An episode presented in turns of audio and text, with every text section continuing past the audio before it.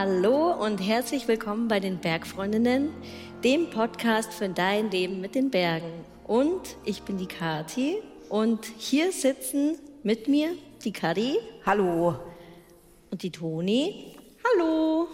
Und die Kati, wie sie gerade schon gesagt hat. Und hier bedeutet diesmal nicht im etwas unstylischen äh, Podcaststudio im Bayerischen Rundfunk auf etwas unbequemeren Stühlen. Wir sitzen heute auf, würde ich fast sagen, Premium-Stühlen in Wolfratshausen in der Leusachhalle auf dem Wildabenteuerfestival auf der Bühne. Genau.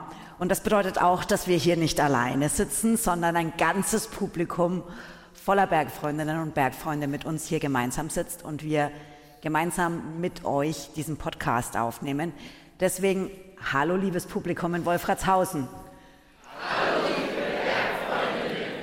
Das klingt ja fast so, als hätten wir es geübt. Ich, ich, hätte es gern jedes Mal so. Können wir das jedes Mal so machen? Das ist ja cool. Das nehmen wir auf, haben wir aufgenommen und spielen es jetzt jedes Mal ein.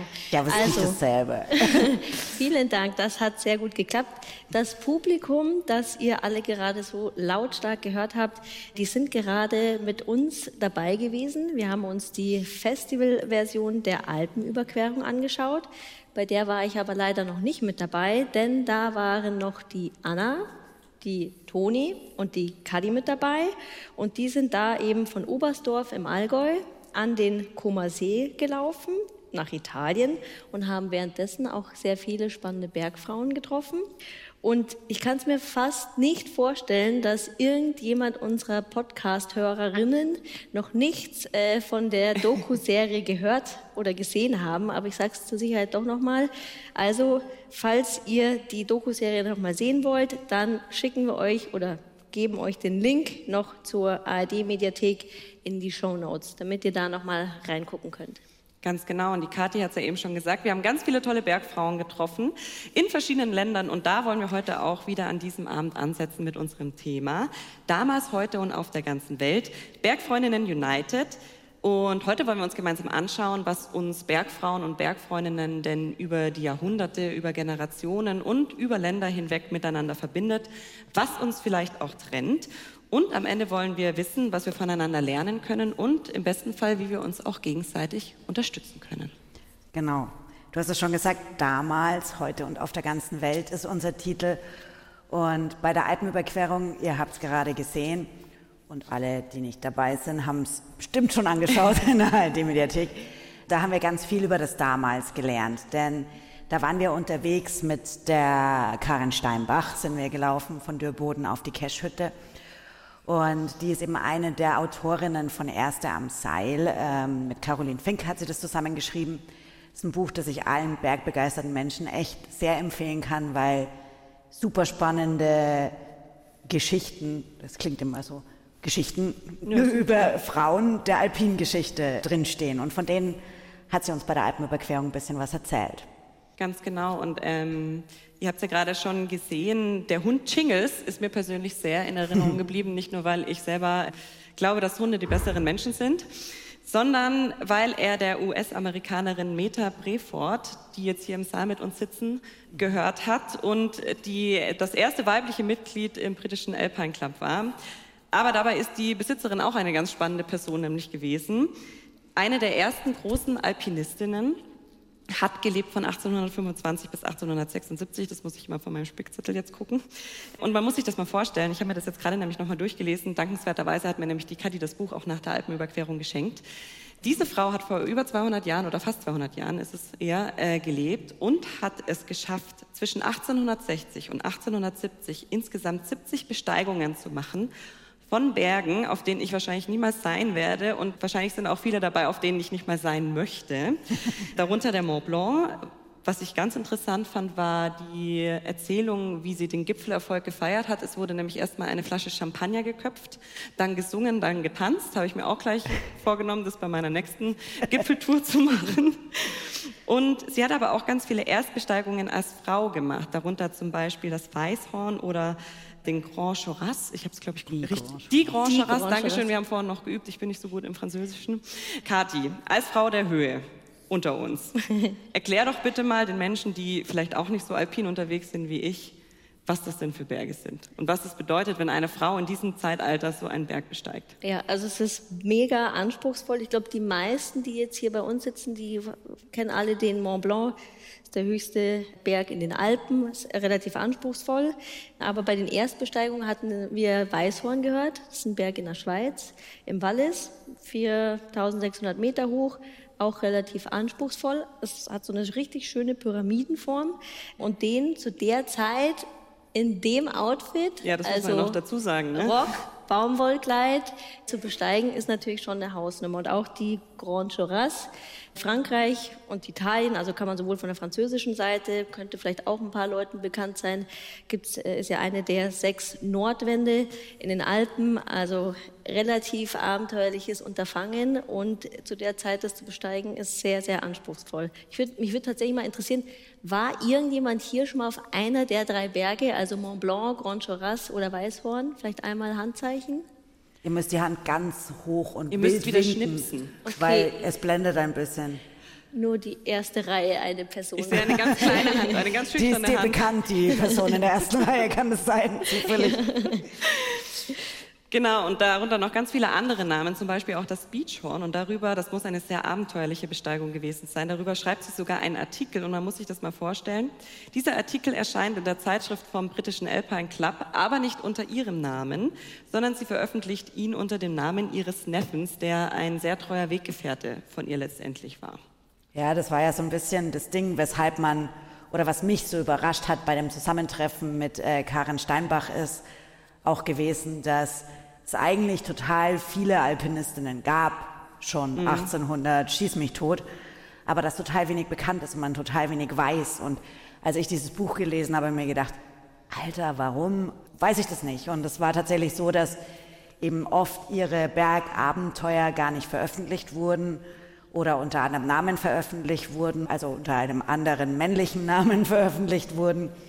Oder dass es auch oft so Ehepaarseilschaften waren, wo dann der Mann seine weibliche und angetraute Begleitung halt mal ein bisschen unter den Tisch hat fallen lassen in der Veröffentlichung.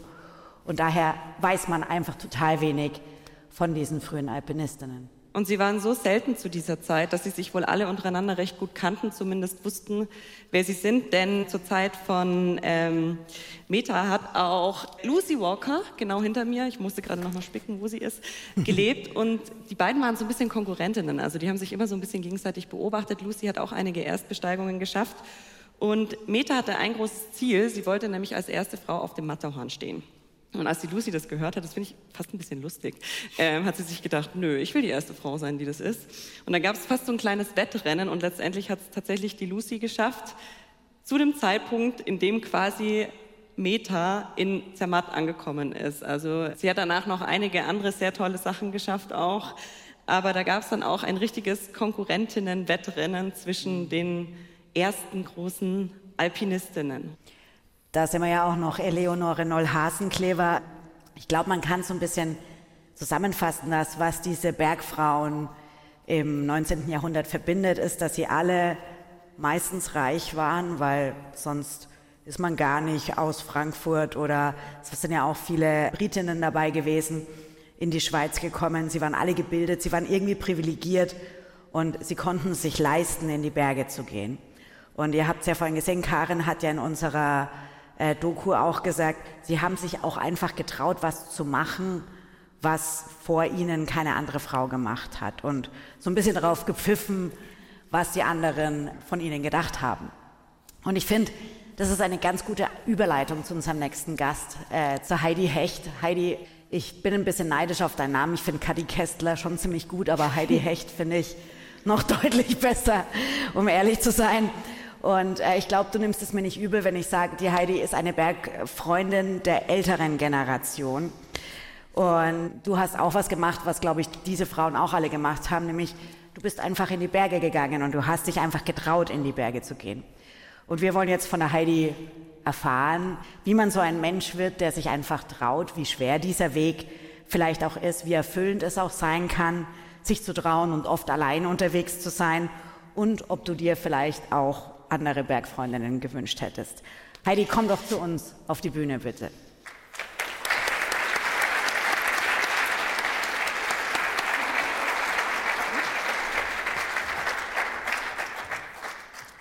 Du darfst in unserer Mitte Platz nehmen. Schön, dass du da bist. Hallo Heidi. Darf ich als erstes mal was sagen? Also mit diesen drei Damen, also mit diesem Kaliber habe ich überhaupt nichts zu tun.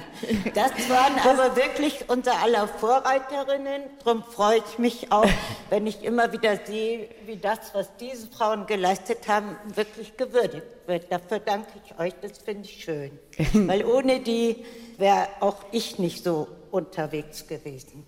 Ja, Heidi, wir sehen, also wir sehen ja auch schon auf dem Foto, was wir hier eingeblendet haben, dass du ja auch viel in den Bergen unterwegs bist. Wir sehen hier ein Foto von dir und von deiner Freundin, der Marianne. Und ich habe schon erfahren, dass es da auch eine richtig schöne Geschichte dazu gibt.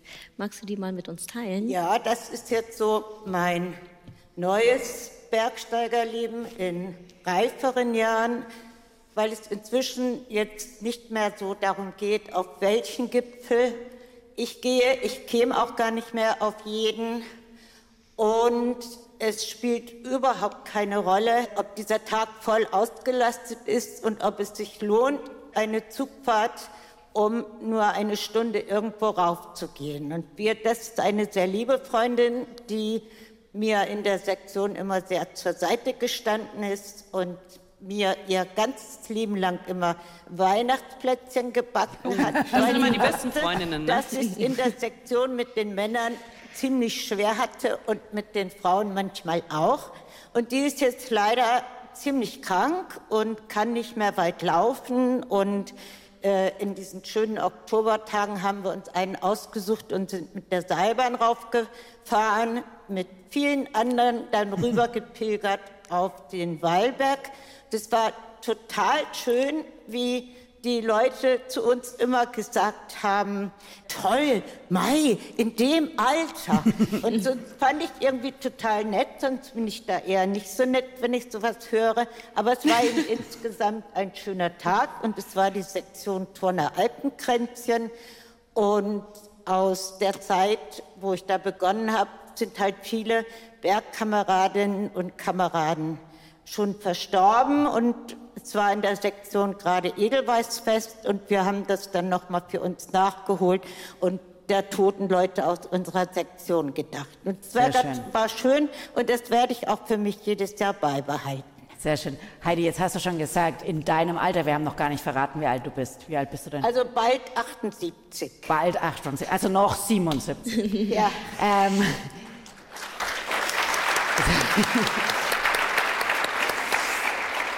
Du hast mir aber auch verraten, dass so ein Tag mit der Seilbahn auf dem Wallberg, äh, um dann da zum Gipfel zu pilgern mit vielen anderen, das hätte ich früher nicht so glücklich gemacht, oder?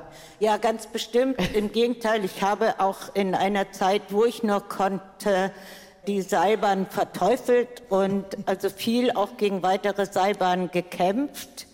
Und das tue ich aber jetzt ein bisschen überlegt. Da tue ich das natürlich immer noch. Aber es ist schon ganz schön, wenn da jeder mal so eine Aussicht hat.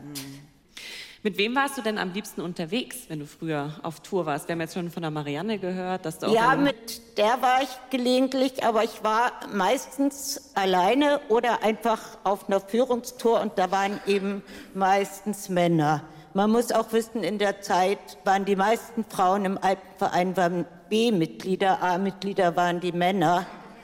Und das waren auch die Tourenführer. Und das war halt einfach auch noch die Zeit, wo es noch vollkommen klar war, dass der Mann anschafft und auch das Ziel bestimmt.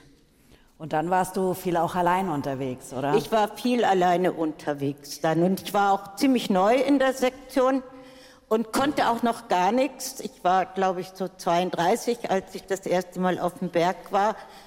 Und war neu in der Sektion, habe ich schon gesehen, die sind alle gut beieinander, habe ich also immer schön Kondition gebolzt und dann wollte ich auch immer mit und da waren die Ziele schon öfters mal ein bisschen größer als mein Können und die Männer mussten dann auch immer auf mich warten. Und das haben auch wirklich nicht alle gerne gemacht und für mich war das auch nicht schön, wenn man da irgendwo raufkommt im Schneesturm und die reißen einem die Felle von den Skiern und stellen einen in die Bindung und man muss gleich wieder runter. Das ist dann nicht so lustig und das ist sicher auch der Grund, weshalb immer so wenig Frauen dabei waren. Also mhm. das denke ich in der Zeit schon.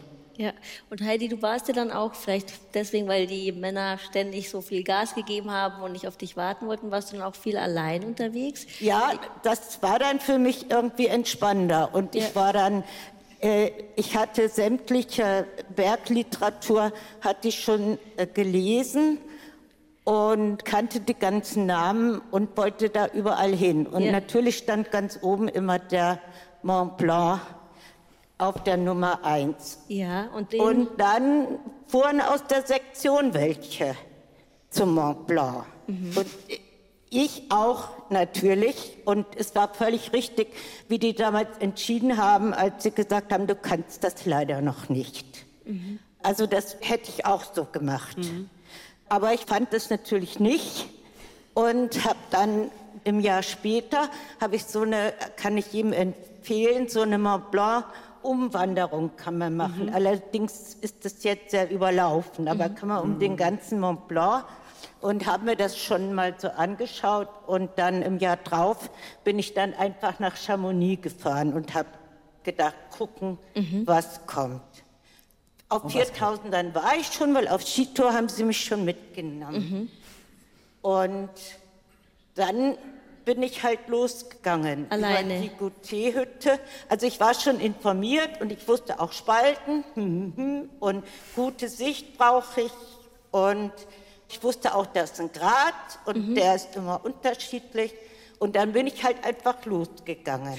Und es war ziemlich überfüllt und das war eigentlich nicht so ein besonderes Ding. Ich habe mich riesig gefreut, dass ich da in dieser Weite unterwegs bin und ich war auch ziemlich langsam. Ich war so ziemlich die Letzte von der Hüttenfüllung auf dem Gipfel und war aber, das fand ich toll. Oh, und da die Wallo-Hütte und jetzt, ach, wie toll. Und dann bin ich wieder abgestiegen und da, glaube ich, hatte ich dann wirklich einen großen Vorteil als Frau, weil der Hüttenwirt sich ein bisschen gesorgt hat und aufgeblieben ist, bis ich zurückkomme und mir ein Frühstück gemacht habe. Sehr gut. Sehr gut. Erinnerst du dich noch ans Frühstück, was das war? Also es war, ich weiß es nicht genau, ob es ähm, also es war Kaffee und es war entweder Rührei oder Spiegelei. Ich weiß nicht mehr. okay, dass die Eier machen nicht mehr so ganz Aber ich weiß Proteine, noch, das war schon mal gut. Sehr gut. Habe.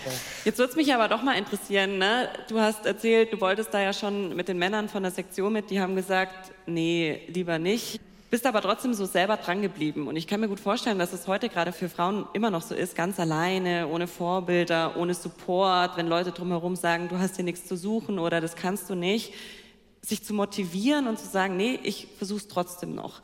Wird man so geboren als so ein Mensch oder wie wird man ein Mensch, der dann sagt, ich mache das jetzt einfach allein und ich probiere es mal?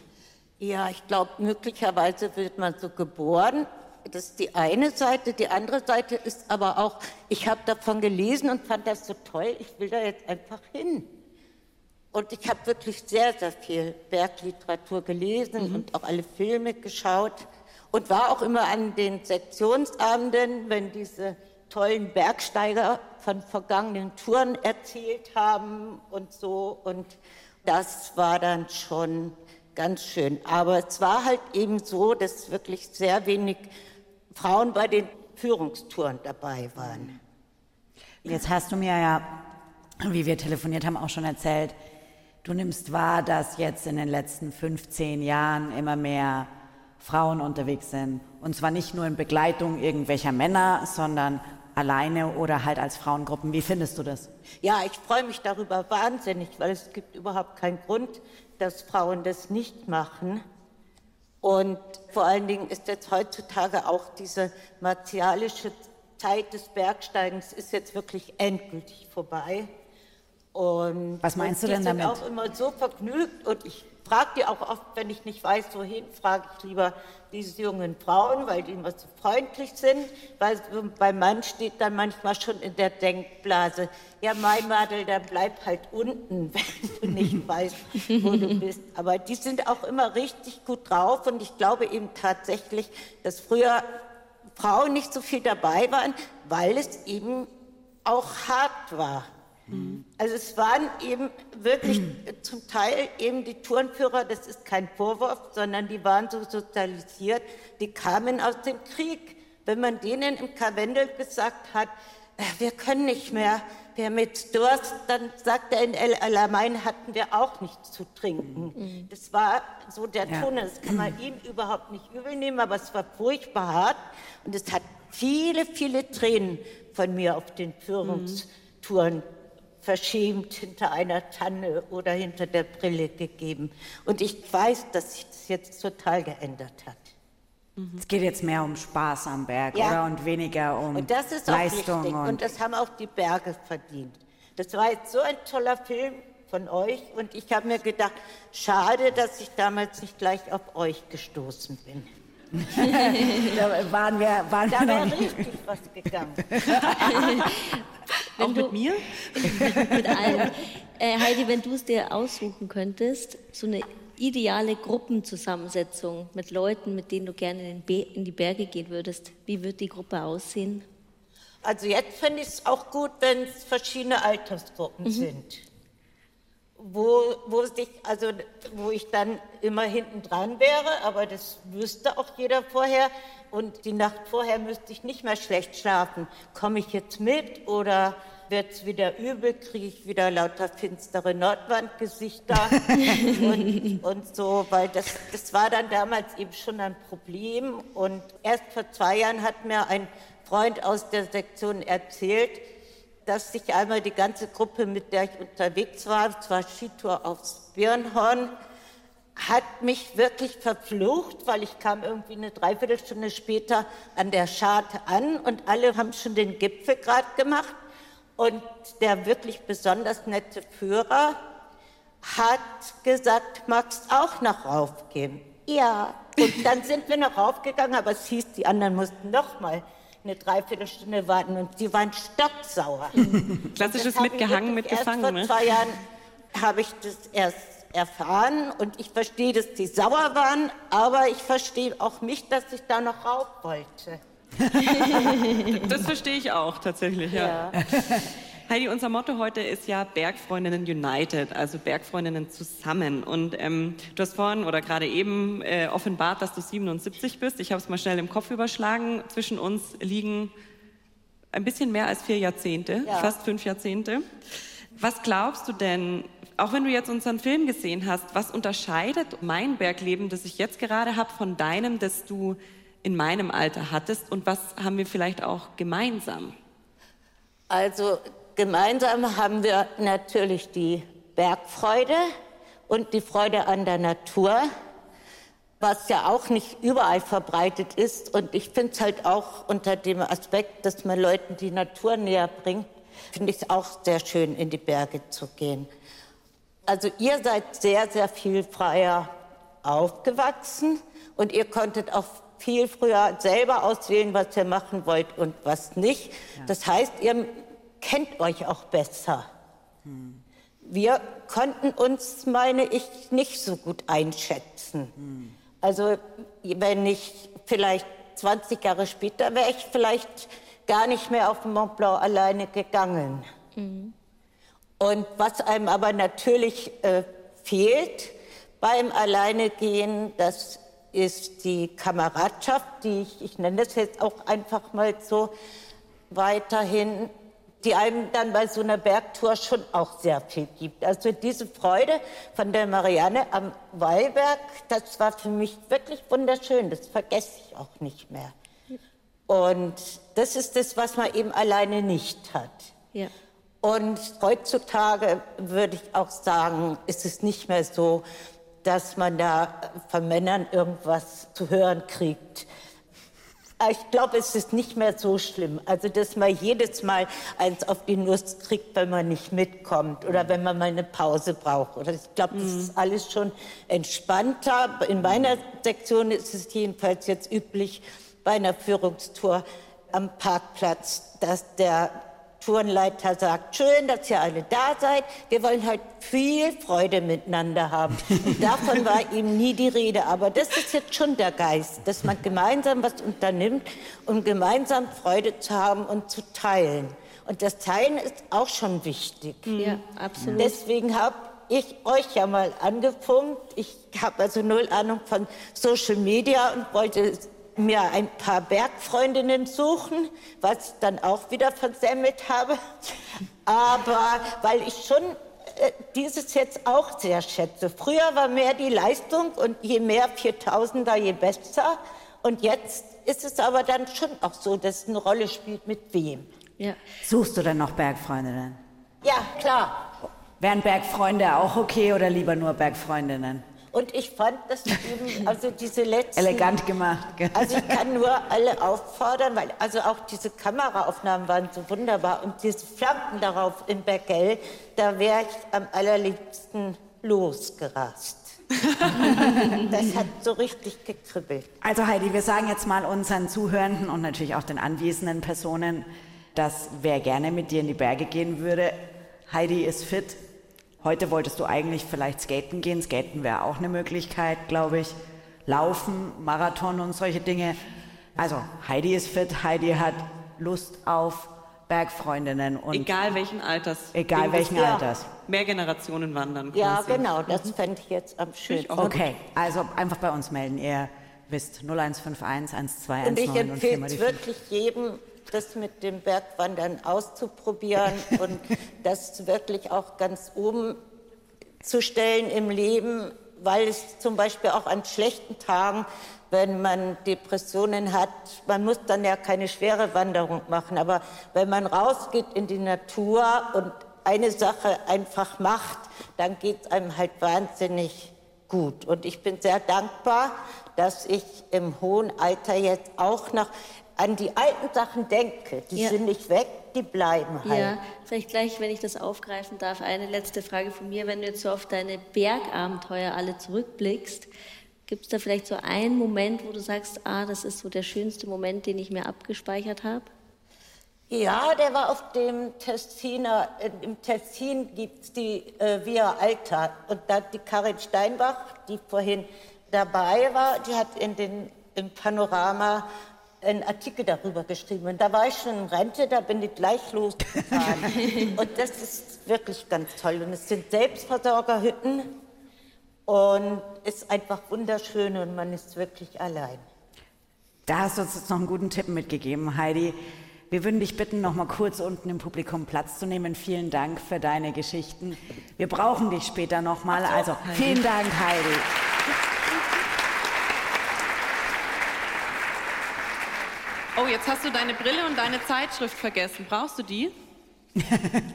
nee? Na, ich gib's mal runter. Ja, genau. Äh, währenddessen kann ich ja schon mal ankündigen, äh, wie es jetzt weitergeht. Wie gesagt, Bergfreundinnen United ist unser Motto heute Abend und dieses United beziehen wir eben nicht nur auf alte Generationen oder alte frühe Alpinistinnen, die wir vorhin gesehen haben und Bergfreundinnen aus anderen Generationen, sondern wir schauen auch über die Grenzen Deutschlands und die Grenzen des Alpenraums hinaus.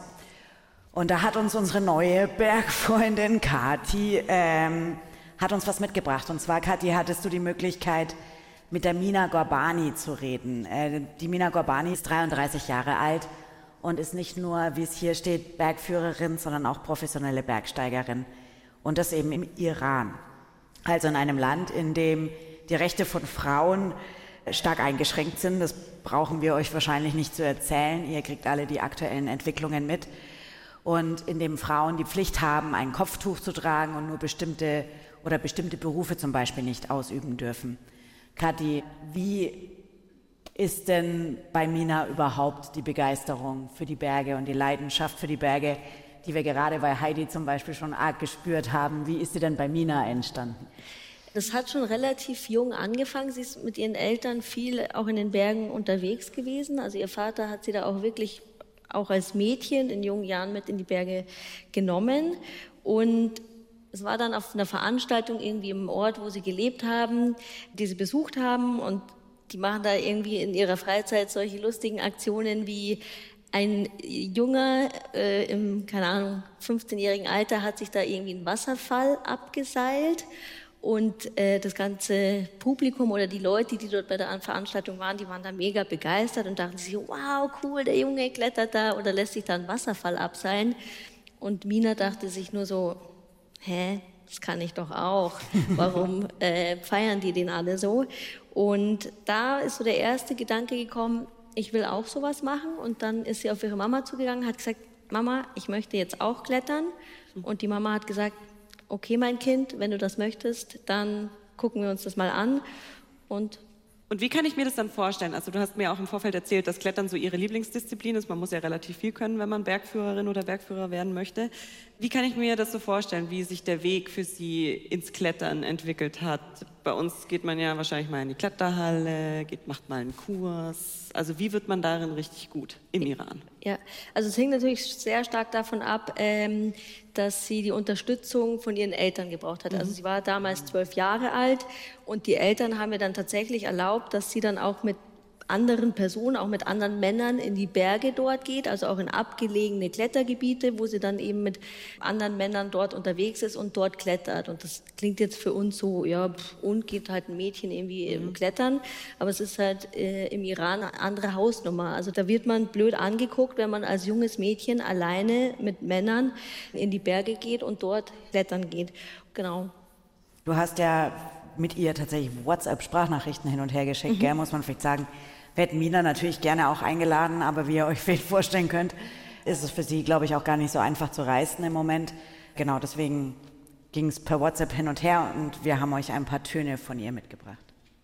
I had the opportunity and the chance to be in that space and to learn from that space. It's not something that it's equally possible for everyone. I had a really open minded family that put me in mountain space really soon. So that's why equality matters, right? Equality means that the people have the same opportunity and the same space to be present in something and to evolve in something. Also Mina hatte da wirklich auch eine besondere Situation, weil sie auch sehr starke Unterstützung von ihren Eltern erfahren hat. Das ist ganz spannend zu erfahren, weil in dem Ort, wo sie gewohnt hat, gab es nur ein Fitness-Kletterstudio. Und da war es dann so, dass die Mädchen oder die Frauen durften immer noch vormittags trainieren und die Männer durften am Abend trainieren, weil die Frauen müssen ja nicht arbeiten, deswegen können die dann am Vormittag mhm. trainieren und dann die Männer, wenn sie aus der Arbeit kommen, dann am Abend. Und das war natürlich schwer für sie, weil sie musste auch zur Schule gehen. Und da hatte dann der Vater eben ihr einfach eine Kletterwand zu Hause aufgebaut. Also die sind da in einem Haus, wohnen da zur Miete und der Vater hat gesehen, oh, meine Tochter hat da sehr viel Spaß und sehr viel Leidenschaft darin mhm. und die war auch sehr gut und ist immer besser geworden. Und dann hat er ihr dann einfach eine kleine Kletterwand mhm. äh, zu Hause aufgebaut. Mhm. Sehr netter Papa. Ja. Und also mal ganz ehrlich, man muss ja jetzt nicht in den Iran schauen, dass es selten ist, dass es weibliche Bergführerinnen gibt, mhm. sondern auch bei uns in Deutschland sind die, glaube ich, gerade so bei 4 Prozent. Die Tendenz steigt zwar, aber es 2 Prozent hatten wir davon schon im Podcast. 2 Prozent hatten wir schon im Podcast eingeladen, ja, das stimmt wahrscheinlich. Ähm, also, selbst bei uns gibt es nicht viele Frauen, die Bergführerin sind. Wie ist sie denn dann auf die Idee gekommen? Mhm. Das war eher zufällig, würde ich sagen. Also sie hatte Sportwissenschaften studiert, hat gerade auch an ihrer Abschlussarbeit geschrieben, hat sich auch mit dem Gedanken sehr stark angefreundet, nach dem Studium will ich eigentlich raus aus dem Iran, weil mhm. die Arbeitsbedingungen für Frauen schlecht sind, sie verdienen auch wenig und hat sich richtig in ihre Abschlussarbeit reingehängt und wollte eben nach dem Masterstudium ins Ausland gehen und mhm. dort ihren Doktor machen. Und dann ist sie trotzdem geblieben, also. Genau, und dann ist sie trotzdem geblieben, weil sie tatsächlich auf einem Workshop für Bergsteiger hatte sie da eben zufällig Kontakt mit den beiden Ausbildern mhm. dieses Workshops und die sind da so ins Gespräch gekommen. Die kannten Mina auch ein bisschen, wussten, dass sie sehr sportlich ist, dass sie sehr ambitioniert ist, dass sie sich sehr gut auch am Fels bewegen kann und sie hatte den großen Vorteil, dass sie auch einfach sehr gutes Englisch spricht. Mhm. Und da haben dann die beiden Jungs gesagt, hey Mina, hättest du nicht mal Lust, dass du da eine Tour führst? Und das war natürlich für sie auch eine große Ehre, aber sie hat sich gedacht, okay, wieso nicht? Ich bin ja auch gut und mir macht es auch echt Spaß.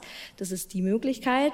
Und dann durfte sie an ihrem 27. Geburtstag auch zwei internationale Gäste auf den höchsten Berg im Iran, nämlich der Dama-Wand 5671 Meter, also ist ein richtig hoher, großer Berg, ähm, hat sie da ihre ersten ihre erste, Gäste. Ja. Ihre erste Tour, Wahnsinn. Also ähm, ich glaube, alle haben ja mitbekommen, dass ich jetzt nicht die Person der Höhe bin. mit 27 wäre ich es auch nicht gewesen. Ich glaube, ähm, jetzt bin ich es immer noch nicht. Gerade wenn man da ja mit internationalen Gästen unterwegs ist, ist ja nochmal eine zusätzliche Herausforderung.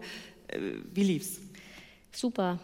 Sehr gut. Also erstaunlicherweise, genau, sie, wir wissen ja schon, Spoiler, sie ist ja jetzt Bergführerin. Also es lief wirklich sehr gut. Die beiden Gäste, mit denen hat sie auch jetzt äh, noch äh, Kontakt, die waren absolut begeistert mhm. von ihr. Sie darf dann weil es natürlich dann auch bei den beiden Ausbildern ankam. Sie durfte dann auch weitere Touren führen, hat sich dann auch ein richtig gutes Netzwerk aufgebaut und hat dann die ganze Schule hin zur Bergführerin eben abgeschlossen. Und sie findet die Arbeit auch sehr erfüllend. Es macht ihr sehr viel Spaß. Ähm, sie sieht, dass sie damit auch dem Land was Gutes tun kann, weil durch den Tourismus natürlich dann auch Geld ins Land kommt, die Leute ins Land kommen und sie aber dadurch, dass sie Leute führen kann und damit Geld verdienen kann, auch ein Stück Unabhängigkeit mhm. gewonnen hat. Mhm. Und so hat sie sich dann entschieden, ich kann hier Geld verdienen, ich mache die Arbeit, die mir Spaß macht, ich möchte gerne im Iran doch bleiben. Das checke ich nicht so ganz, ne? weil ähm, sie ist ja gut ausgebildet, spricht gut Englisch, sie ist offensichtlich weltoffen. Und wenn man sich anschaut, was im Iran seit September 2022 so passiert, mhm. da gehen Leute unter Einsatz ihres Lebens auf die Straße, Frauen werden diskriminiert, warum zischt sie nicht einfach ab? Ja, ich habe mich das auch gefragt, ja. weil sie könnte ja genauso gut auch einfach hier in Europa irgendwie ja. führen, weil sie kann ja auch Englisch. Aber der Iran ist natürlich ihr Heimatland. Ja, sie ist dort aufgewachsen. Sie liebt die Menschen dort. Sie liebt die Kultur. Sie liebt das Leben. Und sie sieht natürlich schon auch die Herausforderungen. Sie versteht das auch. Aber sie sieht es schon auch als Chance, an diesen Herausforderungen zu wachsen ehrlicherweise. Und sie findet es auch schön und spannend zu sehen, wie diese Herausforderungen auch ihr Denken oder auch ihre Persönlichkeit beeinflussen. I wanted to be a part of the future in my country. And I didn't want to give up everything, like to those who govern us and to those who oppress people, you know. I wanted to be a part of the growth of the people here. The struggle is my life. And I got used to that struggle, not in a negative way, but in a way that keeps me motivated to be able to do stuff that I love. And I believe that it's going to change my life and my community. Genau, also Mina weiß und ist sich bewusst, dass sie eben Teil dieser Herausforderung in dem Land ist. Und sie sagt jetzt nicht einfach so, oh, okay, dann suche ich mal das Weite, sondern sie will da aktiv auch mhm. mitarbeiten, mitgestalten und auch dementsprechend entgegenwirken bei allen Sachen, die ihr nicht gefallen. Also eine total bewusste Entscheidung letztendlich, ja.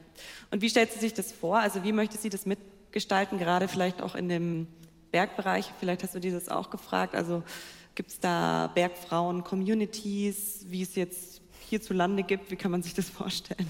Ja, also es gibt jetzt nichts Konkretes, ähm, wo man irgendwie so eine Anlaufstelle hat und mhm. sagt, ah cool, da gibt's jetzt eine Frauen-Community, der schließe ich mich mal an. Sie ist aber generell sehr, sehr gut vernetzt, sowohl im Iran, aber auch international und hat da auch viele Austauschpartner, mit denen sie sich eben verknüpfen kann oder die sie auch ähm, um Hilfe und Unterstützung bitten kann. Und sie als Bergführerin will aber auch oder nimmt auch einen sehr, sehr wichtigen aktiven Part ein. And one of the things that I did in our guiding community is I really tried to engage other female guides and to convince other companies to hire female guides. And if this is like the only thing that I did in my career, is like, oh, I did good. So that's what I wanted to do for my home, and I'm happy that I could do that. Also Mina setzt sich wirklich aktiv dafür ein, dass eben auch andere Bergschulen und andere Bergführer weibliche Frauen eben für ihre Touren einsetzen und versucht dann auch selber andere Bergführerinnen und Tourleiterinnen zu ermutigen, in die Berge zu gehen und eben den Weg zu gehen. Und ich finde es wirklich schön zu sehen, dass ich meine, Mina ist natürlich jemand, der selber auch sehr viel Unterstützung erfahren hat in ihrer Familie, bei den Freunden und da dann eben auch zu sehen, dass sie da das ein Stück versucht, wieder zurückzugeben mhm. oder aufrechtzuerhalten und andere Frauen zu motivieren. Genau, und ich hatte sie eben auch noch gefragt, ob sie für 2023, ob sie da einen konkreten Wunsch hat. My wish for 2003 is that people get one step closer to power to people. Everyone deserves equality, welfare, social justice, and freedom. And I think the brightest slogan that can precise that is what women and men in Iran yelling in the streets woman, life, freedom. Germany have so far really contributed in the revolution of Iran and in the change that comes within the society of Iran and I'm I want to thank everyone that gave a voice to Iranian people from here. And I think everywhere in the world, women and all the minorities and everyone. They should stand up for their rights. They should contribute to the change of their society. And they should be present to make the change and believe that they can be the change. Also Mina identifiziert sich vollständig mit der Parole, die wir im Iran auf den Straßen hören, Women, Life, Freedom. Und sie dankt natürlich auch allen Deutschen, die dem iranischen Volk eine Stimme geben und gegeben haben. Und sie will auch alle Frauen und alle Minderheiten dazu ermutigen, dass sie auch für ihre Rechte einstehen. Ja, danke an, aus der Ferne an Mina ähm, für diese ehrlichen und persönlichen Einblicke und danke an dich fürs Vorbereiten. Jetzt haben wir einen richtigen Gast aus der Ferne, also einen, der auch wirklich da ist. Trotzdem, genau, ihr habt total recht. Man kann auch unrichtigen Gästen applaudieren, sehr gut. Ähm, genau, aber jetzt zu unserem richtigen Gast aus der Ferne. Ähm, wir haben Nasima Khaisat eingeladen, und zwar aus Afghanistan. Ganz genau. Und Nasima ähm, wohnt zurzeit in Hanau in einer geflüchteten Unterkunft. Ähm, sie ist seit gestern schon da. Hat uns erzählt, dass sie gerade eigentlich darum kämpft, nicht nach Afghanistan wieder abgeschoben zu werden. Und ja, wir konnten mit ihr gestern schon einen schönen Abend verbringen. Genau, wir waren afghanisch essen passend. Hat sie hat uns und sehr dann, gut beraten. Und dann noch Kaiserschmarrn essen, um den absoluten Kulturschock äh, hervorzurufen. Nein, Nasima spricht nur Englisch, deswegen ähm, werden wir hier mit ihr auf Englisch sprechen. Wir versuchen aber auch für euch so ein bisschen zu übersetzen. Deswegen geht es auch ab und zu in Deutsch weiter. Nasima weiß natürlich, dass wir zwischendrin auch mal Deutsch sprechen mit euch. Und sie weiß, was wir sagen. Also nicht, dass ihr euch wundert. Das ist abgesprochen. Genau. Insofern, Nasima, please come on stage. Hallo, please sit here. Hi. Nasima, please tell us, how was your day in the snow? Uh, it was my first day after like two years to be in the mountain, in the snow. I was really missed. It was a long time I didn't been to the mountain, and It was so good. I got all the energy I was lost for three years. Man muss vielleicht kurz sagen, ihr wart heute rodeln. Was habt ihr gemacht? Genau, wir waren heute mit Nasima rodeln am Spitzingsee Und äh, wir sind relativ früh losgefahren und äh, sie hat gerade schon gesagt, dass das jetzt seit drei Jahren das erste Mal wieder war, dass sie in den Bergen war und äh, dass sie auch wieder bei Winter in den Bergen war, also mit Schnee. Nasima kommt ja aus dem Skisport und sie hat auch gerade gesagt, dass das ihr unglaublich viel Energie gegeben hat. Da dieser eine Tag in den Bergen zusammen beim Rodeln und sie war auch noch nie beim Rodeln und das war so lustig, weil so der, wir sind zu zweit auf einem Rodel gewesen und den ersten Berg, den wir runtergefahren sind und ich fahre wirklich langsam, äh, saß sie so hinter mir und so, oh hui, oh super nice und ähm, also es war richtig schön zu hören, wie ihr das gefallen hat.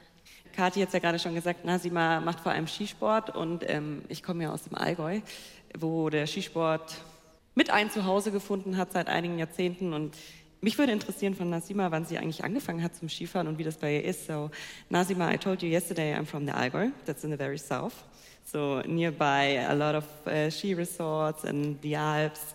Um, and I think I was three or four when I started skiing at a little hill in the backyard of our house. How do people in Afghanistan start skiing? How was your journey to skiing? uh, when I was 12, I started doing sport. On that time, I started uh, playing football. Uh, first, it was too difficult to I get permission from my parents. I have been to the house after there was some competition for the boys. They asked me if I want to join with them to play soccer, but with the girls, not with the boys. Uh, me and my sister asked from our parents, we want to play football, but they said it's impossible, you can't. And uh, we cried a lot, and for some days we didn't have food to give us permission. Fortunately, because I was with my sister, they gave allow and we start uh, playing soccer. Also Nasima hat gerade erzählt, dass es eigentlich mit Fußball so ein bisschen losging bei ihr und dass sie für alles sich von ihren Eltern erstmal die Erlaubnis holen musste und zusammen mit ihrer Schwester Nasira quasi in den Hungerstreit getreten ist. Also sie haben einfach nicht mehr gegessen, damit sie äh, die Erlaubnis ihrer Eltern bekommen, Sport zu machen. Yeah, maybe can you also explain how especially girls in Afghanistan have access to sports? Uh, first, they don't have enough information, and the second thing is their parents will not give allow them, and also because the society it's too difficult. If they want to do sport, they have fight for that. And right now, because of the Taliban, even they are not allowed to go to school, how they can do sports, it's all impossible. Also im ersten Moment fehlt überhaupt die Information, wo sie es machen können. Dann fehlt die Erlaubnis, nicht nur von den Eltern, sondern auch in der Gesellschaft wird es nicht gerne gesehen. Und jetzt natürlich mit den Taliban an der Macht wird es noch umso schlimmer, denn äh, Frauen und Mädchen können nicht mal mehr zur Schule gehen. Dann wird natürlich Sport zu einer fast unmöglichen Sache. So, how did you manage to be the first Afghan person, not only woman, to win a medal in alpine skiing? Yeah, first it was like there was some foreigner people. How do I start skiing? There were some foreigner people who took us to the top of the mountain in the highest. They gave us the ski and they told us you have to just do skiing. For the first time, I had no idea how to go. We fall down a lot and I thought maybe I don't want to continue it again. But when I tried, that was so enjoyable for me, and also I felt like freedom on the mountain. I really tried hard for that, like for three years, and after that, in 2020, there was international competition in Pakistan, and I got the third position there. Genau, also Congratulations. ja. Es ist so, dass es äh, eben an Informationen fehlt, dass es da Sportmöglichkeiten gibt. Und da gibt es dann eben oft ausländische Personen, also vor allem aus dem Ausland, die dann sogenannte Initiativen haben, die dann Frauen für Outdoor-Aktivitäten begeistern wollen. Und es fing dann eben damit an, dass dann an einem Tag stand dann irgendwie Skifahren auf der Agenda. Und das sieht dann so aus, dass die Mädels äh, sich schier irgendwie auf die Schulter spannen und dann den Berg zu Fuß hochgehen, weil es da natürlich keine Skilifte und Infrastruktur gibt. Und dann sind die mit den Skiern hochgegangen auf den Berg und dann hat die Trainerin gesagt, okay, Skier unten ranschnallen und good luck. Und dann mussten die halt natürlich irgendwie ohne große Instruktionen äh, den Berg runterfahren und am Anfang sind sie natürlich ein paar Mal hingefallen, aber mit der Zeit ist es dann immer besser geworden. Und dann ging es nach Pakistan. I have read that you didn't tell your parents that you won the medal. Is that right? Yeah, uh, I didn't tell them, and they were watching news uh, on the TV. And also suddenly they saw there was some news about me, the article, like the first Afghan female who won a bronze medal for Afghanistan. And my sister was watching, and also the time she was cooking, and she was shouting, "Oh, she's Nazima! It's impossible." Also ähm, ihre Eltern haben es dann letztendlich übers Fernsehen erfahren, während die Schwester gerade gekocht hat, kam im Fernsehen wohl der Bericht darüber, dass Nasima den dritten Platz gemacht hat. So what did they say? Because first you had to uh, get the permission from your parents. What did they say when you won the medal for Afghanistan? Uh, they were so happy and proud of me, but the thing was because of my relatives, they are like so religious, they didn't mm-hmm. want it, and also they got so many bad comments from the society. Mm. They said like it is a shame how parents you are, how did you give allow your daughters to do sport? Ja, ja also, also Genau, die Eltern waren natürlich sehr, sehr stolz, dass äh, Nasima die Medaille gewonnen hat. Aber es ist natürlich schon so im Bekannten- und Freundeskreis, dass das eher auf Kritik gestoßen ist, weil sich die Verwandten natürlich denken, warum darf da eine junge Frau irgendwo nach Pakistan fahren und Skifahren, weil das einfach nicht dazugehört, sondern Frauen sind eher in dem Rollenbild zu Hause bleiben und Hausarbeit tun und nicht sportlichen Aktivitäten nachgehen. Und da gab es dann eben auch relativ viel Kritik, vor allem aus dem Freundeskreis und dem Bekanntenkreis. 2021 haben die internationalen Truppen ja Afghanistan verlassen und dann kamen die Taliban wieder an die Macht. Nasima hat ein paar Monate bevor die Taliban wieder an die Macht kamen, das Land schon verlassen. Nasima, when did you come to the decision to leave Afghanistan? Uh, Taliban was took just like one province, and also I had some uh, good friends is uh, uh from Poland, and she knew that Taliban will took all over the Afghanistan. My friend, she managed to get uh, to book a ticket for me mhm. from Kabul to Islamabad. Mhm. Also man muss vielleicht wissen, dass ähm, Nasima schon durchaus auch Drohungen bekommen hat, tatsächlich Morddrohungen, weil sie eben den Sport gemacht hat, den sie gemacht hat. Und dann hat sich so ein bisschen die Gelegenheit ergeben, weil eine Freundin von ihr sich um die ganzen Visa-Angelegenheiten kümmern konnte und sich auch darum kümmern konnte, für sie Tickets zu buchen. Von dieser Freundin gibt es auch eine sehr schöne Doku, ein kleiner ja. äh, Watch Eva Zubeck heißt sie. Eine schöne Doku über das Skifahren in Afghanistan.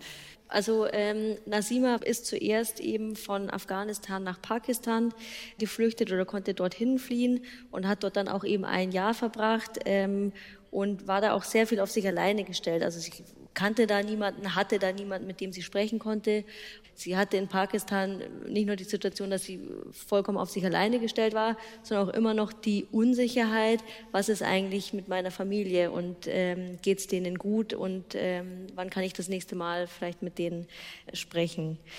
Nasima, you then, uh, after Pakistan, after one year, you then um, came via Italy to Germany. Um, maybe you can shortly explain how that experience mm -hmm. was. Uh, for one year, like I was in the Pakistan. Also, I remember when there was one night, it was about nine o'clock. I was on the street. I had no place to go, uh, but fortunately, I have met one uh, German journalist. I knew her, and she told me, whenever you need help, you can call me. And during the night, it was nine o'clock. I called her and I told her, I am on the street. Can you help me? And she gave me the address of the guest house. I have been in their guest house, and also in this time, there were some good friends who really try hard, work hard to get visa for me to Europe, but it was, doesn't matter on that time. Just I wanted to get out of Pakistan because I was staying there illegally. My visa was mm-hmm. expired. And then I got visa to Italy. I came to Italy for uh, one month, like I was in Italy. Then from Italy, I came to Germany. Also genau, in Pakistan gab es auch noch mal eine kritische Situation, das kann man sich ja gar nicht vorstellen, als junges Mädchen allein in einem fremden Land 9 Uhr abends und sie weiß noch gar nicht, wo sie unterkommen soll und hat dann eben zufällig eine deutsche Journalistin getroffen, die sie kannte und die ihr dann eben ein Gasthaus, also eine Unterkunft ähm, vermittelt hatte und ihr dann eben auch dabei geholfen hat, von Pakistan nach Italien zu reisen, weil ihr Visa in Pakistan auch ausgelaufen war. Also sie hatte auch gar keinen berechtigten Aufenthaltsstatus in Pakistan und hat dann eben mit äh, Hilfe von anderen ein Visa für Italien bekommen und konnte dann nach Italien. Da war sie dann ungefähr einen Monat und ist dann eben seit drei Monaten hier in Deutschland. And how does your life in Germany look? Do you have even the chance to go to the mountains or to do sports?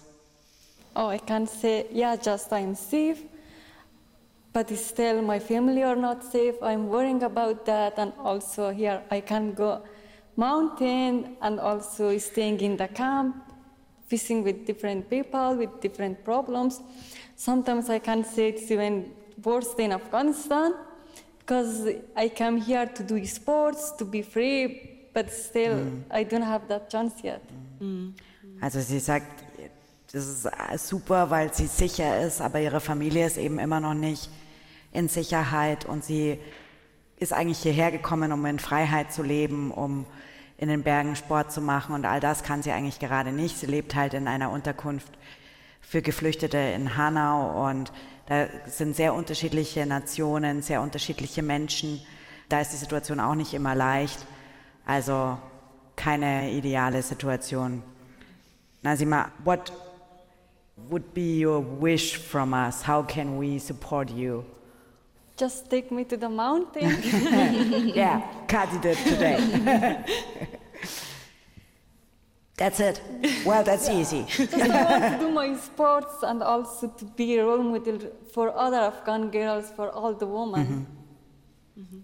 Ja, genau. Also äh, Nasima liebt natürlich die Berge und also ich habe sie wirklich angesehen, äh, wie wir heute mit ihr in den Bergen waren. Da ist wirklich so ihr Herz aufgeblüht und alle Energie war wieder zurück, weil, so wie du, Kadi, auch schon gesagt hast und wie sie erklärt hat, das Leben in der Unterkunft in Hanau ist jetzt natürlich nicht rosig und schön, mhm. sondern sie lebt dort mit sieben anderen Frauen aus ganz unterschiedlichen äh, Nationalitäten auf engstem Raum.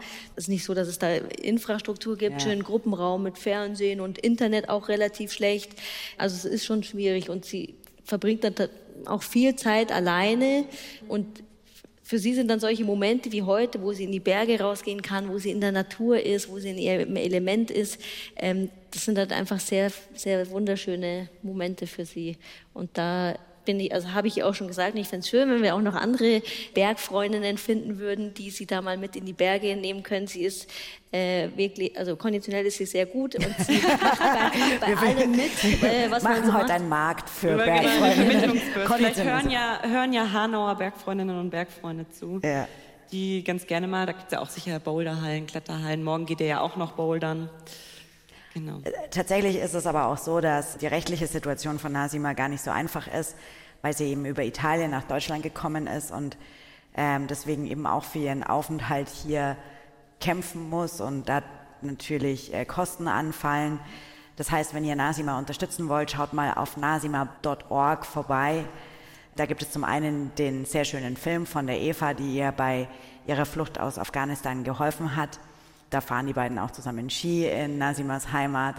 Und es gibt auch ein Spendenkonto, äh, wo man Nasima unterstützen kann. Thank you very much. Thank you. For joining us today. Oh, thanks for this opportunity to give me to share my story. Yeah, that, that, that's important. I think das haben wir gerade nicht mit übersetzt, aber Nasima ist eben auch ganz wichtig, auch ein Vorbild zu sein für andere afghanische Frauen und Mädchen und zu zeigen, man kann seinen Traum schon leben, auch wenn es bei ihr tatsächlich, muss man auch einfach sagen, im Moment überhaupt nicht der Fall ist. So, please stay on stage with us and Heidi, bitte komm doch nochmal zurück zu uns.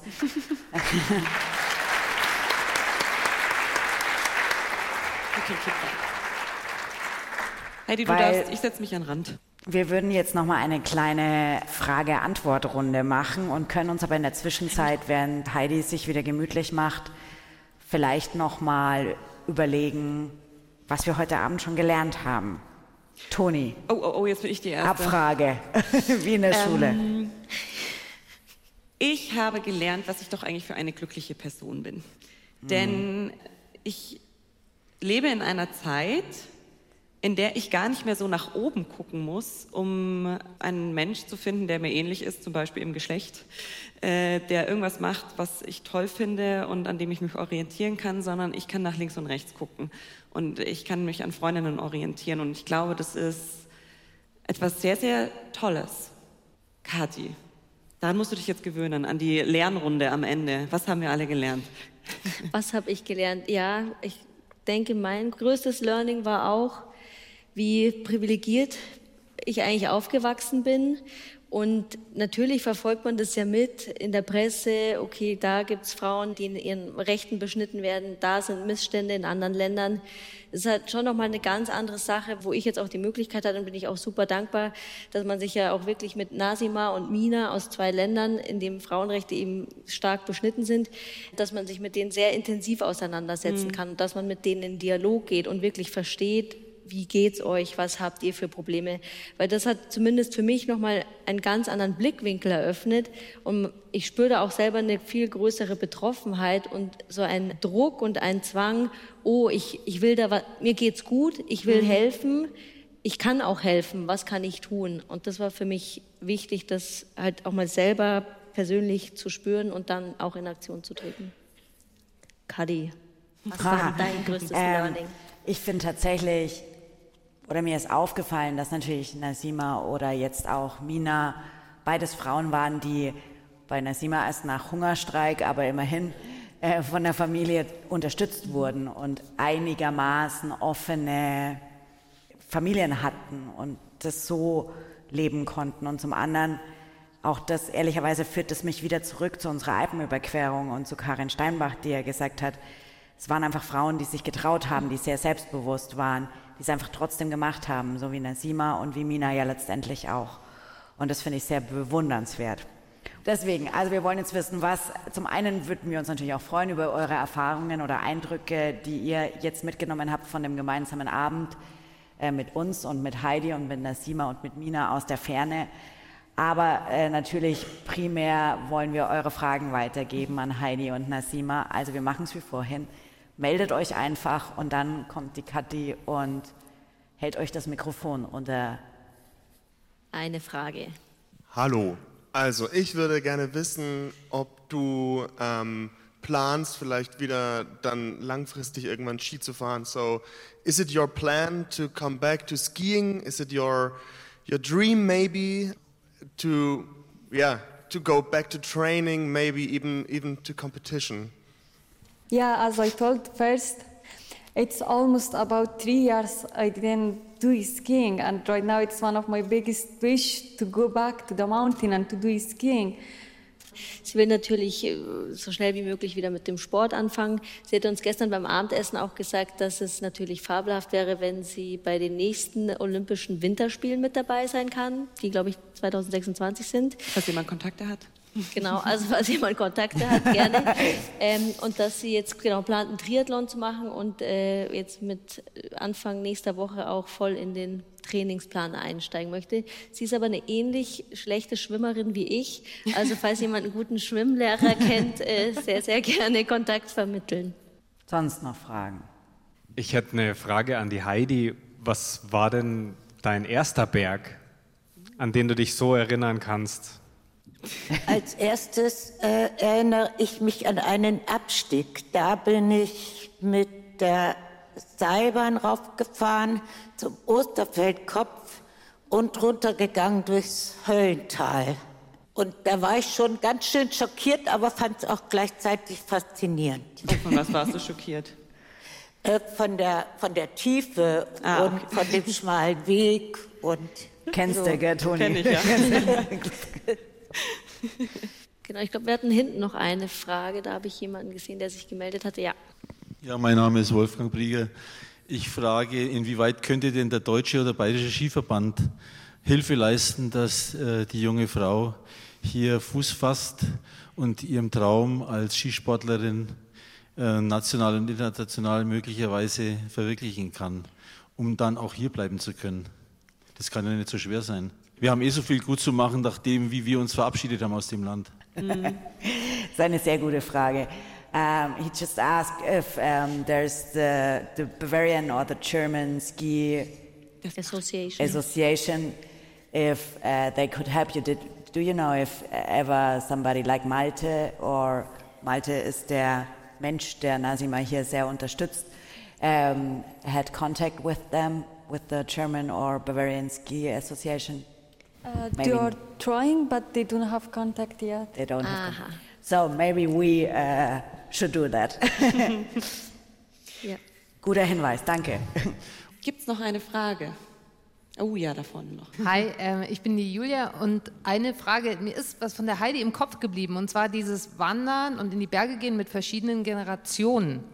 Weil ich denke mal, ich gehe immer mit meinen Freundinnen in die Berge oder mit einer Gruppe, die genauso alt ist wie ich. Warum findest du es gut, wenn verschiedene Generationen gemeinsam am Berg sind?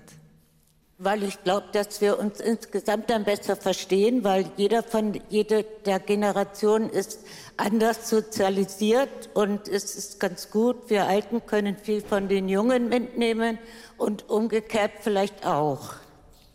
Die Heidi hat mich gerade noch gebeten, ihr eine letzte Frage zu stellen und die stelle ich ihr natürlich sehr gerne. Eins möchte ich nur äh, Oder ohne. leg los, leg los. Also, ähm, erstmal freut mich hier wirklich, weil ich habe ja so die Altersrolle und die, diese Leute reden ja immer von früher und ich auch. Und ich freue mich einfach wahnsinnig über euch und freue mich auch, so wie ihr das heute gestaltet habe. Ich bin sehr, sehr glücklich, dass ich neben dir sitzen darf. Ich finde das sehr, sehr schön. Und der Staffelstab wird halt immer weitergegeben. Ich bin ja nicht nur in die Berge gestiegen, ich habe dann auch immer Energie für Engagements rausgezogen, gesellschaftliche.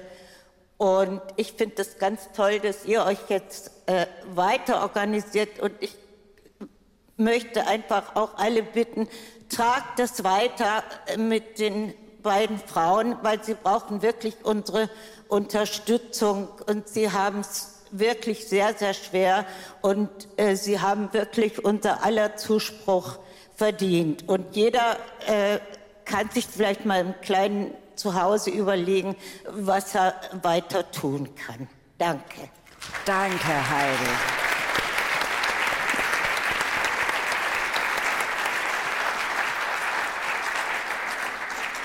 Das war ein sehr schönes Schlusswort. Und nachdem es jetzt auch keine so offensichtlich dringenden Fragen mehr gab, es sind ja auch alle noch da, also sowohl wir als auch Heidi als auch Nasima rennen jetzt nicht sofort aus diesem Raum, deswegen kommt gern auch noch persönlich.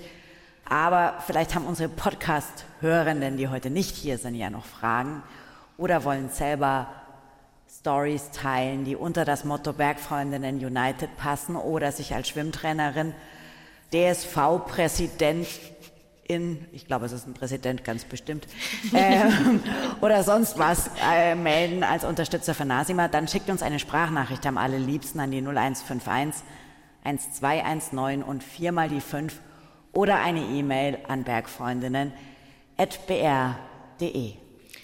Bergfreundinnen ist ein Podcast von Bayern 2 in Kooperation mit den Munich Mountain Girls. Also wenn ihr noch auf der Suche seid nach Bergfreundinnen, dann schaut mal bei den Munich Mountain Girls vorbei. Die Autorin dieser Folge war Kadi Kessler, Redaktion Kathi Nachbar und wir anderen zwei Bergfreundinnen sind die Toni Schlosser und ich, die Kathi Schauer. Wir sagen herzlichen Dank und Ciao an unsere Podcast-Hörerinnen und Podcast-Hörer und noch ein viel größeres, herzlicheres Dankeschön an euch alle hier in der Leusachhalle in Wolfratshausen auf dem Wildabenteuerfestival. Und ähm, weil ihr so schön Hallo gesagt habt, sagt doch jetzt nochmal richtig schön Tschüss. Tschüss, ihr Lieben. Tschüss.